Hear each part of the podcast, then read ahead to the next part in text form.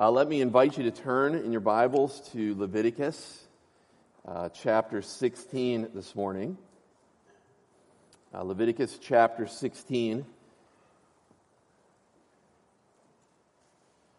I was uh, this this morning right before I got up here to preach. I was looking for my timer. I like to have a timer here to let me know what time it is. There's no clock in the back anymore, and I couldn't find it at my seat. So I just thought, well, you know, maybe it's the Lord's will. I just take my time and work through it. But then I come up here and it's right here where I left it uh, at the pulpit. So anyway, yeah. Thanks, Pete, for that. Amen. Uh, looking forward to looking at Leviticus with you today, Leviticus chapter 16. Uh, this will be the first of five sermons, uh, this one in the last week of November, and then uh, our four sermons together, which end on Christmas Day. Uh, we'll have a Sunday service, Christmas Day at 1030.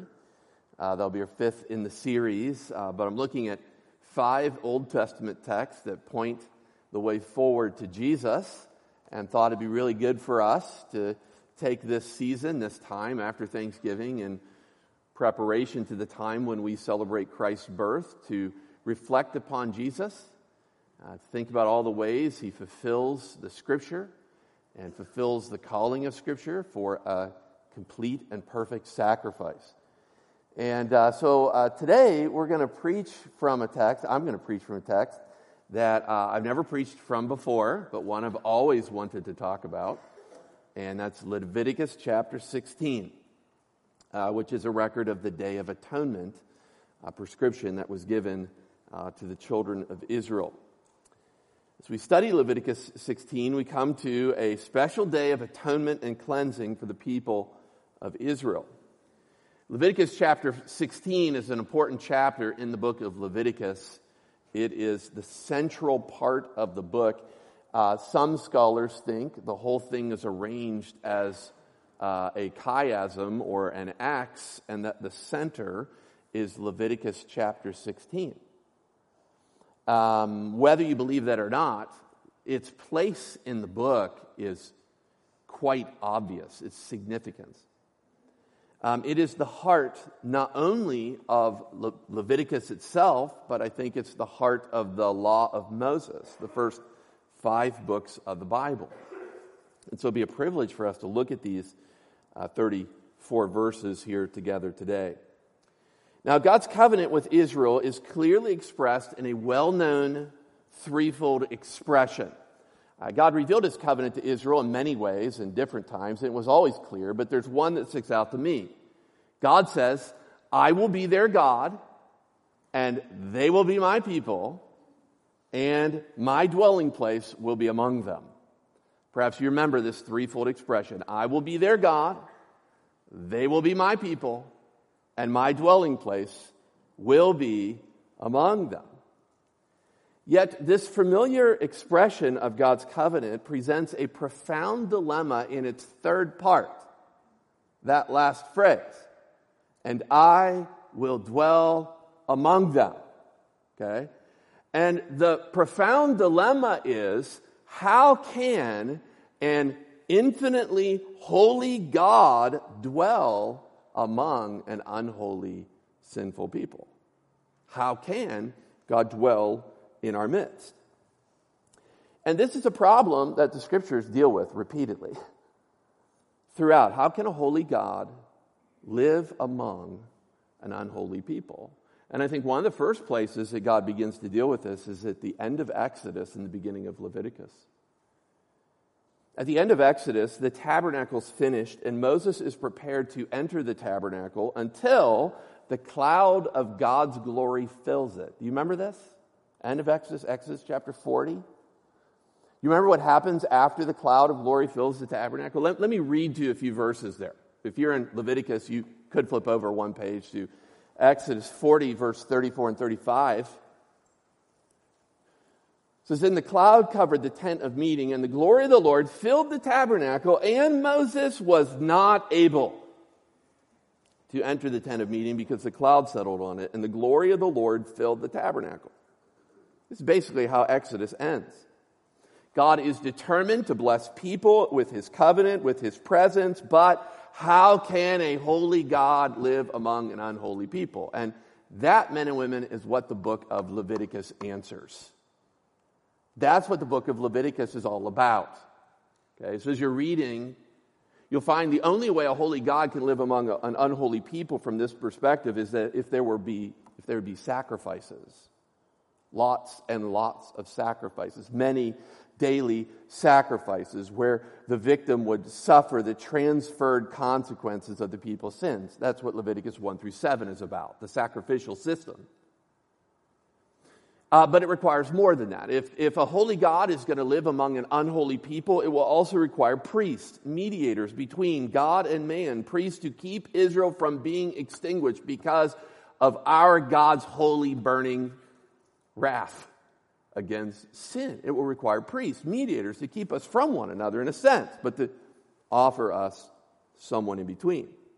And that's what Leviticus 8 through 10 are about the priests. Uh, it will require sacrifices, it will require priests, but then uh, for God to dwell among an unholy people, it will also require rules, right? There got to be rules. Lots and lots of rules about clean and unclean animals, about uh, clean and unclean conditions and diseases and practices. That's what Leviticus 11 through 15 is about. But then we find out that all of those things, sacrifices and priests and rules, that isn't quite enough. Something else has to happen.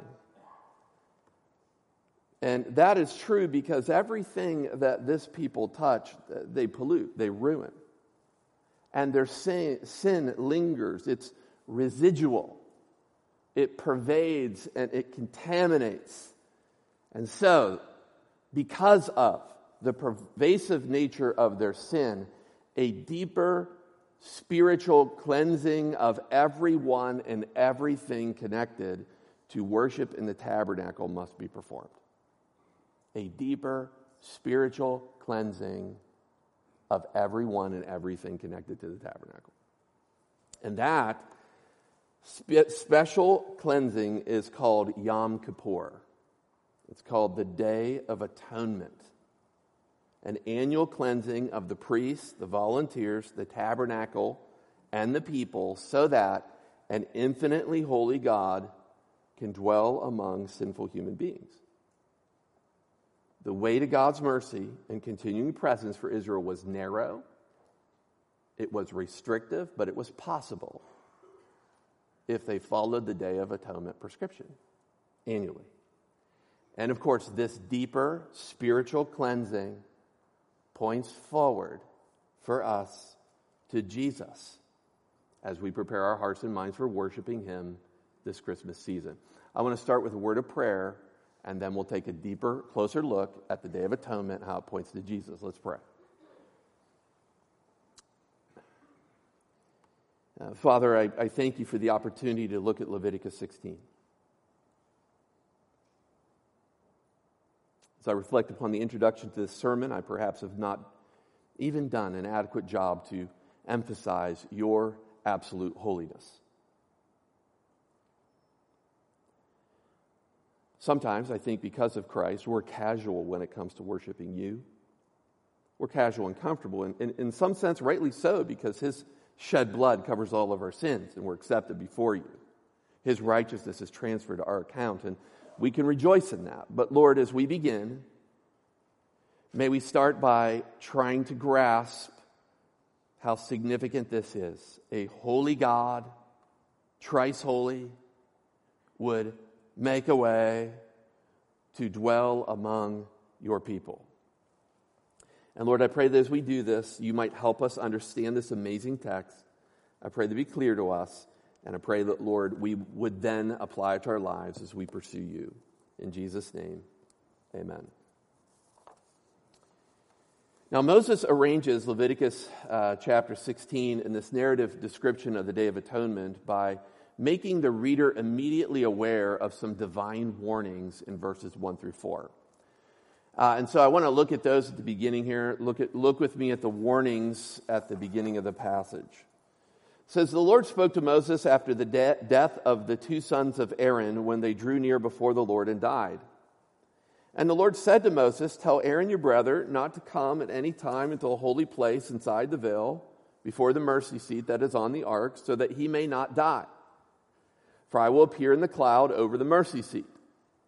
But in this way, Aaron shall come into the holy place with a bull from the herd for a sin offering and a ram for a burnt offering.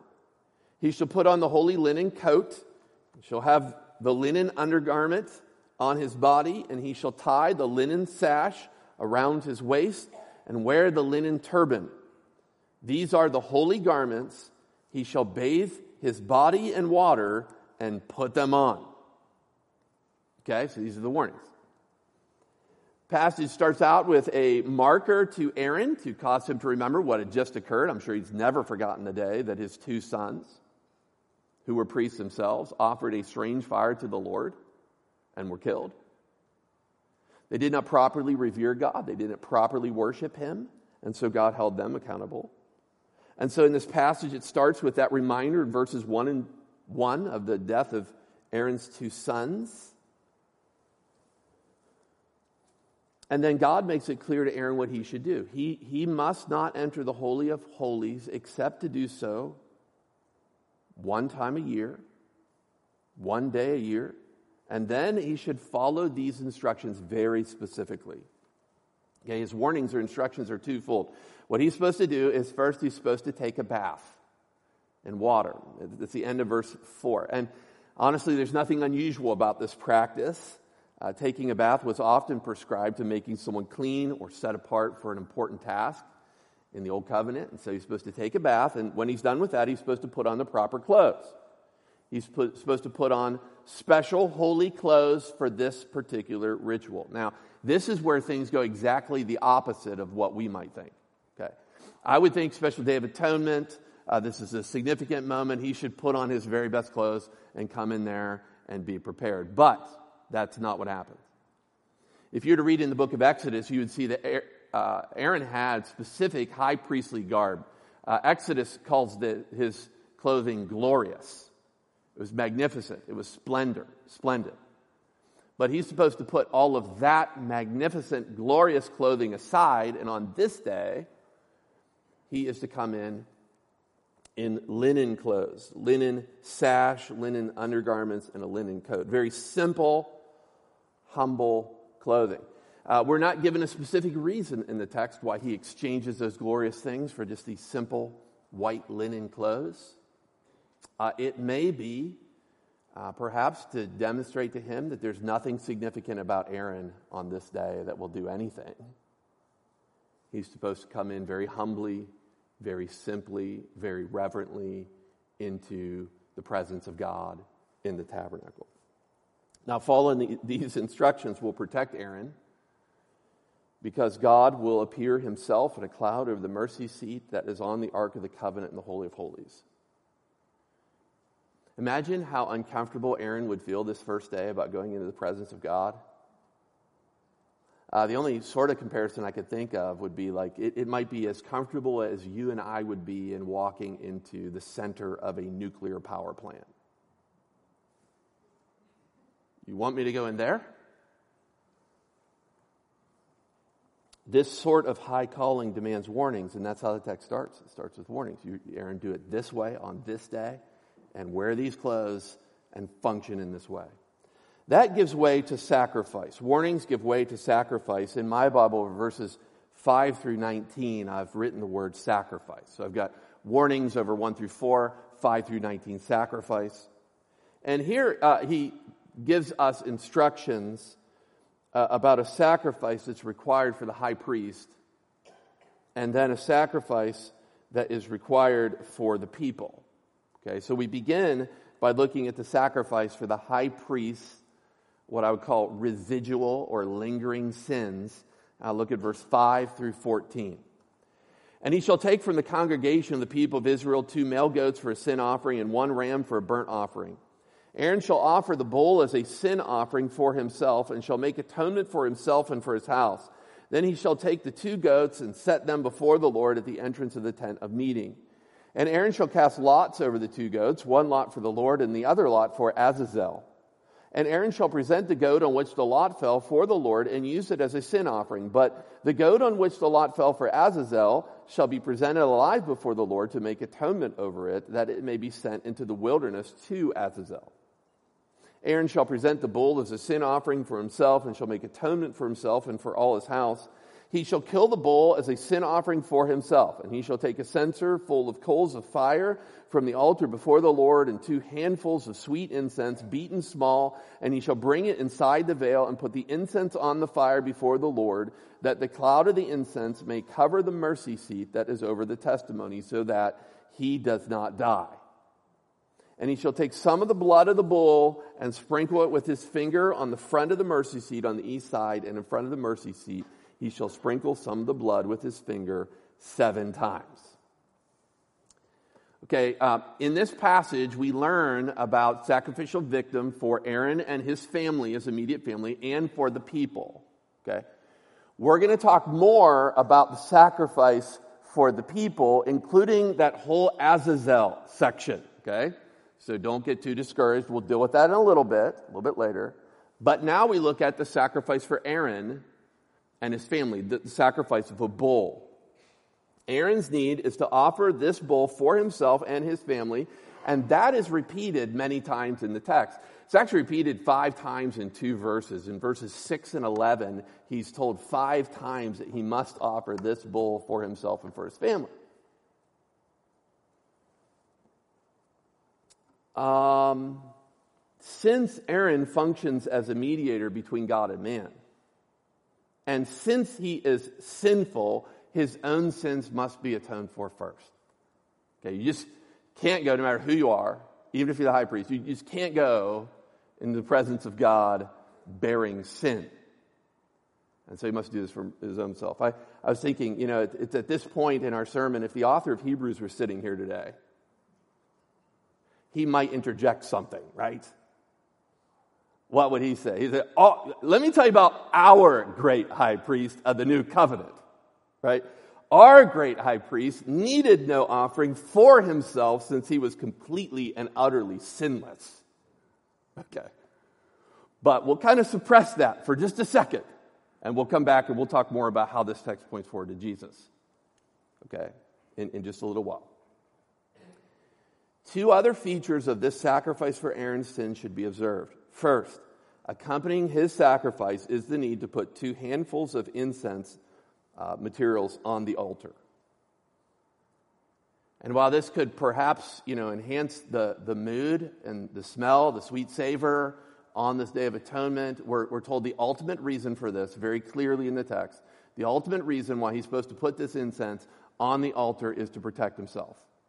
It is to be like a smoke screen of course, because a sinful man cannot look on the presence of God and survive. Okay? So, this screen of incense smoke is to protect him from the presence of God as he performs this ritual task in the Holy of Holies. Now, the second thing I'd point out is after killing the bull, Aaron must take its blood and sprinkle it on the mercy seat over the Ark of the Covenant. The mercy seat is an atoning lid on the top of the Ark of the Covenant in the Holy of Holies. He's supposed to sprinkle that with the blood seven times. Now, this is normal, much more than normal procedures, because I think of the need for complete and thorough cleansing on this day of the sins of Aaron and his household. Now, once sacrifice for Aaron's sins is achieved, he then moves forward with the sin offering of the people. And no doubt, in my opinion, the central focus of the Day of Atonement would be on the two goats that are offered for the people's sins. Okay, and so as we get to this section, we need to pay close attention, okay, to learn, you know, what are the big lessons that the sacrifice or the, the offering of two goats for the sins of the people teach. These two central goats I believe, communicate different aspects of the atonement or of the covering of the people's sins that are important. These two goats are two pictures of aspects of atonement, the atonement necessary for fellowship with God. And so we start by looking at the first goat, which is sacrificed for the sins of the people in verse 15. Look there in your Bible. Then he shall kill the goat for the, of, of the sin offering that is for the people, and bring its blood inside the veil, and do with its blood as he did with the blood of the bull, sprinkling it over the mercy seat and in front of the mercy seat. Thus he shall make atonement for the holy place because of the uncleanness of the people of Israel and because of their transgressions, all their sins. And so he shall do for the tent of the meeting, which dwells with them in the midst of their uncleanness. No one may be in the tent of meeting from the time he enters to make atonement in the holy place until he comes out and has made atonement for himself and for his house and for all the assembly of Israel. Then he shall go out to the altar that's before the Lord and make atonement for it and shall take some of the blood of the bull and some of the blood of the goat and put it on the horns of the altar all around. And he shall sprinkle some of the blood on it with his finger seven times and cleanse it and consecrate it from the uncleanness of the people of Israel. Okay, so Aaron offers the blood of a goat that he's slain for the sins of the people of Israel. And he begins by following the same procedures that he did for his own sins with the bull, but this time it's the blood of a goat. And the end result here in this passage, uh, you can see very clearly in verse 17, at the end of the verse, when we find out that he's made atonement for himself, for his house, and for all of the assembly of Israel. But there's a little bit more in this text, isn't there? He not only makes atonement for all of these people among Israel, he also makes atonement for the holy place itself, verse 16, beginning of that verse, and then for the altar, beginning of verse 18, likely the altar outside of the holy place, just outside the holy place. At this point in the, in the story, in, in the narrative description, that we can learn, I think, why this day is necessary. These sacrifices on the Day of Atonement stress the insufficiency of the daily sacrifices uh, and point forward, uh, the daily sacrifices and ordinary occasions of sacrifice, and point forward to the need for something more. Some more like potent blood or something that will purify the holy place itself. In other words, the insufficiency of the daily sacrifices results for the children of Israel in residual sins and defilements. The effects of these sins uh, is overcome then through the more potent blood of the Day of Atonement offering. This place, including the altar, needed an extra dose of cleansing and atonement because the Israelites had brought daily their sins and impurities to the altar all throughout the year. One man said it this way he said, For the sanctuary to function effectively and for it to continue to abide in the midst of the people, it must be cleansed annually the sense, I think what's going on here is the sins of the people are, are kind of like seeping into the tabernacle. They're making this regular annual sacrifice necessary. Okay? So, there is the blood of the first goat that's offered on these same places in the holy place and on the altar as a means of atoning, covering the sins of the people, and atoning the holy place itself and the altar. Everything seems to be going well at this point in the text, uh, perhaps except for the goat and the bull. But everyone and everything is atoned for. I think this first goat, the sacrificial goat, is a picture that points forward. The sacrificial goat declares that a substitute must die in the place of the people to provide atonement for sin.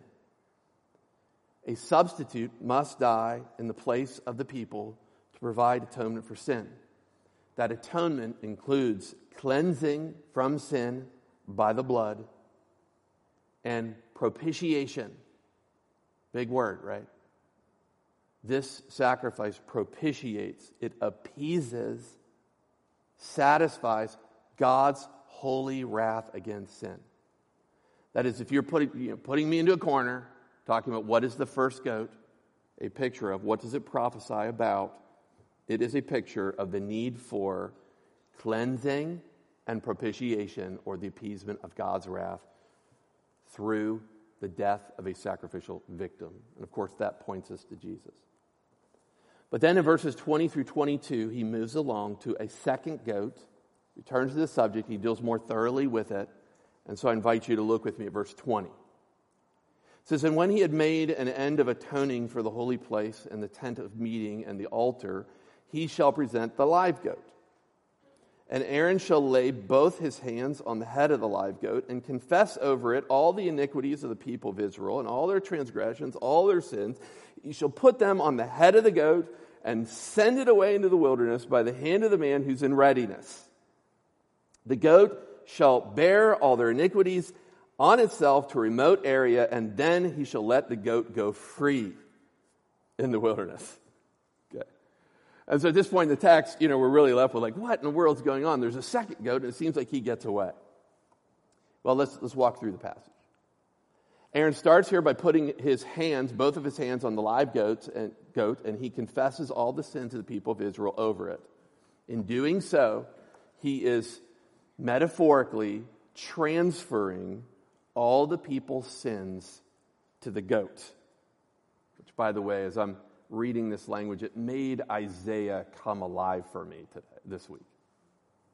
Isaiah 53, verse 6 And the Lord has laid on him the iniquity of us all. Speaking, I think, prophetically of Christ. Jesus, who knew no sin, became sin for us at his cross so that in him we might become the righteous of God. All our sin was put on him. Now, on the Day of Atonement, something unique happens to the second goat. You might refer to it. You got a name for this goat? The scapegoat. Wonder where we got that name. Okay, we're going to talk about that. The second goat is sent away into the wilderness under the supervision of a volunteer. Verse 22 explains that the goat will bear away all the iniquities of the people out into a remote area in the wilderness. And then the goat is freed. Okay, now, According to the Babylonian Talmud, the Israelite people changed this up later. Okay, later on, they decided to put a scarlet cord around the neck of the, we'll call him scapegoat for the time being, the scapegoat, and, and lead him out in the wilderness. And then the volunteer was supposed to take a heavy stone and he was supposed to throw both of them over a cliff, both the stone and the goat, as a means of securing the fact that he would never come back. Okay? Um, regardless, the idea of this goat is this goat is not a good goat. He's all the sins of the people have been placed upon him. It, you know, so in a sense, if, if you were to find this goat, you know, I found this goat out in the wilderness, you nice little scarlet cord on him, brought him back. That's not a good idea. Don't make a pet out of this goat. He must be forever banished from the camp as a picture that the sins of the people have wandered away in the wilderness forever and ever. But there are three difficult questions I think we need to, to ask or answer here to properly understand this passage and walk away from it. So I've been putting off some of these, but we got to just deal with them at this point. Okay? First question, difficult question we must deal with is what does Moses mean when he says this goat is for Azazel? Did you see that in the English copy of the scripture you had? Now, not every translation does it the same, but it's for Azazel. What does that mean? While there's a whole host of ways to deal with it, I think two are likely, uh, two are better answers. Uh, one is more popular, and then there's one that I hold. So, uh, you know, I don't know which one's better in your eyes, but we'll see. Okay, first, the most popular position today is that Azazel is the name of a demon, or another name for Lucifer, Satan. So this goat is full of sins and iniquities uh, and is sent out and given over to Satan or his demon because, well, well, because they deserve it. Here, take all these sins. You like sins? They're yours.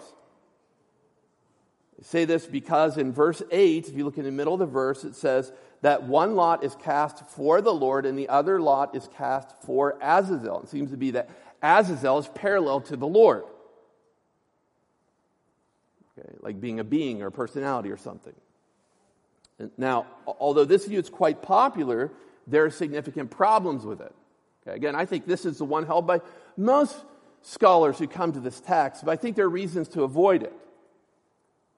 Uh, for instance, in the very next chapter, offering a sacrifice to goat demons is strictly forbidden. You say, is that really in the Bible? Look at Leviticus 17, verse 7. So they shall no more sacrifice their sacrifices to goat demons, after whom they whore. This shall be a statute forever for them throughout their generations. Okay, so here, very specifically in the law, it forbids offering any sacrifice to goat demons. And that just follows in line with what we know the Ten Commandments. It forbids idolatry and the, false, the worship of false gods. Now, some object and say that this free goat is not a sacrifice to the demon or to Lucifer, but is a gift. Not a sacrifice, because you never sacrifice to goat demons or Satan, but it's a gift to them. You know, terrible gift, but a gift. Sin laden goat. However, in verse 5, if you look up in verse 5 of chapter 16, God reveals that both goats were to be brought as a sin offering. That is, both goats are offerings. And so I think there's a better way to deal with this. On, on, on, the other hand, it seems better to understand Azazel as coming from two words. Okay, here are the two words. Ready? Goat and going away. Okay, goat, Oz, Azel, going away. Azazel. This is a traditional way to understand the passage. We're indebted to a man by the name of William Tyndale. You ever heard of him before? William Tyndale produced an English translation of Scripture, and he, when he came to this passage, he called it the scapegoat, the goat that escapes, that goes away. In verse 8, then, uh, one lot is for the Lord, and the other is for the scapegoat. I know it's not perfectly parallel, but it's quite possible in Hebrew, and it's my preferred translation of this. Okay, so I think he is indeed talking about the scapegoat, a scapegoat, when he uses the words Azazel over and over again. But secondly, an- another difficult question we need to deal with if we're going to understand this passage well is why is there a need for a second goat if atonement was already provided through the first goat? Okay, and I, I really wrestled with that question this week. You know, so Aaron's procedure is to do this. He goes into the tabernacle and he offers a bull you know, and then he puts blood on different things for his own sins, and then he does so with the first goat. So why is there even a second goat? The first goat should have been sufficient for the sins of the people, and there are different ways to answer this question. It may be just because of all the different trajectories of their own sinfulness and how much it's contaminating in, in many different ways that just more and more sacrifices are needed. Or it might be that this second goat that goes into the wilderness will be a visual demonstration for the people. If you think about it, they would not be able to observe the sacrifices in the tabernacle. They're not allowed in there, no one is but Aaron. So they don't necessarily are able to observe what's going on, but this second sacrifice will be a, uh, a visual lesson for them, an object lesson I'm sure they would never forget. That their sins and their guilt would be taken away out in the wilderness, never to return. Or, and, and, while all these could be true, I think it also could be that there's a, there's a second lesson, a second aspect of atonement that's being emphasized with this. And that leads to this last question about the passage. How does this scapegoat who carries all their sins out to the camp point to Jesus? If the first goat, the sacrificed, uh, does so to emphasize the cleansing and the propitiation that is necessary through the death of a substitute. The scapegoat declares the need for a substitute to bear our sins away and carry away the guilt and consequences of our sins so that we can enjoy God. This second goat then points forward to the need for freedom from sin and guilt and the consequences of sins. The first goat declared the need for propitiation. The second goat declares the reality of freedom from sin. And it's only after propitiation, after God's wrath is appeased, that there's freedom. And of course, we know that both of these goats point forward to the act of one man, one act of one man, Jesus Christ, upon the cross. Just like the scapegoat who carries away sins, Jesus took all of our sins and our guilt away. So that the author of Scripture could say something like this As far as the east is from the west, so far has he removed our transgressions from us. There was an old children's song we used to sing, some of us. Gone, gone, gone, gone Four of them, right? Yeah. Yes, my sins are gone. Now my soul is free, and in my heart's a song. Buried in the deepest sea. Yes, that's good enough for me. There's some good theology in that children's song. Gone, gone, gone, gone. Yes, my sins are gone. That's what the scapegoat pictures, and that's what Jesus produces. I love 1 Peter. Been thinking about 1 Peter 2. You don't need to turn there over Thanksgiving. He himself bore our sins in his body on the tree that we might die to sin and live to righteousness. By his wounds we have been healed. Our sin is dealt with, it's gone through the one act of one man. And we don't have to deal with goats anymore. We don't got to mess around with goats on Sundays. But the glorious reality is we don't have to deal with my sins anymore either. Romans 8 1 says it so well, doesn't it? There is therefore now no condemnation to those who are, finish it, in Christ Jesus. So this scapegoat points forward to this amazing act of one man upon the tree who would carry our sins away, carry the guilt and the consequences of those sins from us because of his work on the cross. Some final instructions are given in verses 23 through 34, and we can move quickly through this. Give some final instructions for those who participated directly in the events of the Day of Atonement and then for the people. So look at verse 23. Then Aaron shall come into the tent of meeting, shall take off the linen garment that he put on when he went into the holy place, and shall leave them there. And he shall bathe his body in water in a holy place, and put on his garments, and come out and offer his burnt offering and the burnt offering of the people, and make atonement for himself and for the people. And the fat of the sin offering he shall burn on the altar, and he shall let the, the uh, and he who lets the goat go to Azazel or as a scapegoat shall wash his clothes and bathe his body in water, and afterward he may come into the camp. And the bull of the sin offering and the goat for the sin offering, whose blood was brought in to make atonement in the holy place, shall be carried outside the camp. Their skin and their flesh and their dung shall be burned up with fire, and he who burns them shall wash his clothes and bathe his body in water, and afterward he may come into the camp. Here, Moses singles out three people. First, Aaron. Aaron should take off his linen garments and take another bath, and then he can go out into the camp. The one who leads the goat into the wilderness, the volunteer who took the scapegoat away, washes his clothes and takes a bath, and then he can come into the camp. And then there's a third volunteer here, a third person, the, the one who burns all the animal remains. He is to do so outside the camp, get rid of the remains of these animals that have been sacrificed, he then should wash his clothes and take a bath as well, and then he can come into the camp. And that leads to final instructions for Israel. Verse 29. We keep reading. It says, And it shall be a statute to you forever. That in the seventh month, on the tenth day of the month, you shall afflict yourselves and shall do no work, either the native or the stranger who sojourns among you. For on this day shall atonement be made for you to cleanse you. You shall be clean before the Lord from all your sins It is a Sabbath of solemn rest to you, and you shall afflict yourselves. It is, it is a statute forever.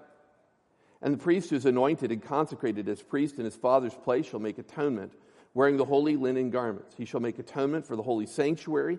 He shall make atonement for the tent of the meeting and for the altar. He shall make atonement for the priests and for all the people of the assembly. And this shall be a statute forever for you, that atonement may be made for the people of Israel once in the year because of all their sins. And Aaron did as the Lord commanded Moses. In this final paragraph, we learn that the Israelites and all the sojourners among them are to approach the day in a certain way. They are to rest. This is a Sabbath rest, a time of Sabbath rest for them. And they are to afflict themselves. Okay, now, we don't know exactly what that means in this text. It doesn't answer it. But from other texts, in like the Psalms, afflicting themselves would likely include mourning and sackcloth and ashes and prayer and fasting. Okay, so we're giving some instructions for the people here. What are they supposed to do on the Day of Atonement while all this other stuff is going on? They're afflicting themselves and they're resting. And then we're told a very interesting thing, an intriguing thing. It says that this day is to be a statute forever for them to participate in. It's large part because of this passage and verses like it that many Jewish people continue to celebrate the Day of Atonement ritual uh, even to this day. Uh, in Minnesota, we lived uh, not too far away from a Jewish community in St. Louis Park, and they, you know, on Day of Atonement, Yom Kippur, you see all these people flooding to the synagogue, house of worship there. They're doing this because they're told this is a statute forever for them to keep. But for us as believers in Jesus, things are different. I like how one commentator, John Currid, describes this. He says, The festival, the Day of Atonement, receives its eternality in Jesus. See, we, we feel no need to celebrate this annual feast because Jesus entered the holy place once for all, having obtained what kind of redemption for us? You remember that passage? Eternal redemption for us. His one sacrifice fulfills the need for these perpetual sacrifices at the Day of Atonement. And so, as I close this sermon, we come and we should ask the same question we began with How can an infinitely holy God dwell in the midst of an unholy people? And I hope that you, you've seen today that these Day of Atonement sacrifices point us to the ultimate answer to that question. How can an infinitely holy God dwell in the midst of an unholy people? We know that this is only through the sufficient sacrifice of Jesus. This is the grace and peace that we have in Jesus. He cleanses, He propitiates appeases God's wrath on our behalf. And He carries our sins away, providing us freedom. May our brief reflection on this text and the extravagance that we see in the outpouring of grace upon grace upon marvelous grace through the sacrifice of Jesus drive each one of us to praise God. And to seriously contemplate the nature and the need for a Savior to appease the wrath of a holy God. May it drive us then to godliness and to love and good works as we reflect upon what Jesus has done for us. There may be some here today as well who've never believed in the name of Jesus. It could be that some of our young people who've grown up in this church seen other people adhere to, cling to Jesus as their only hope, but yet have never done that themselves. You don't want to run into the presence of a holy God who's wrathful against sin and not be in Jesus Christ. I appeal to you, regardless of age, whether it's a young person, or a person who's been coming for some time, or a guest for the first time. Believe in the name of Jesus, and you'll be delivered from your sins. You will experience cleansing, the appeasement of God's wrath. You will experience the carrying away of your sin and guilt. What would prevent you from doing that? Let's pray together.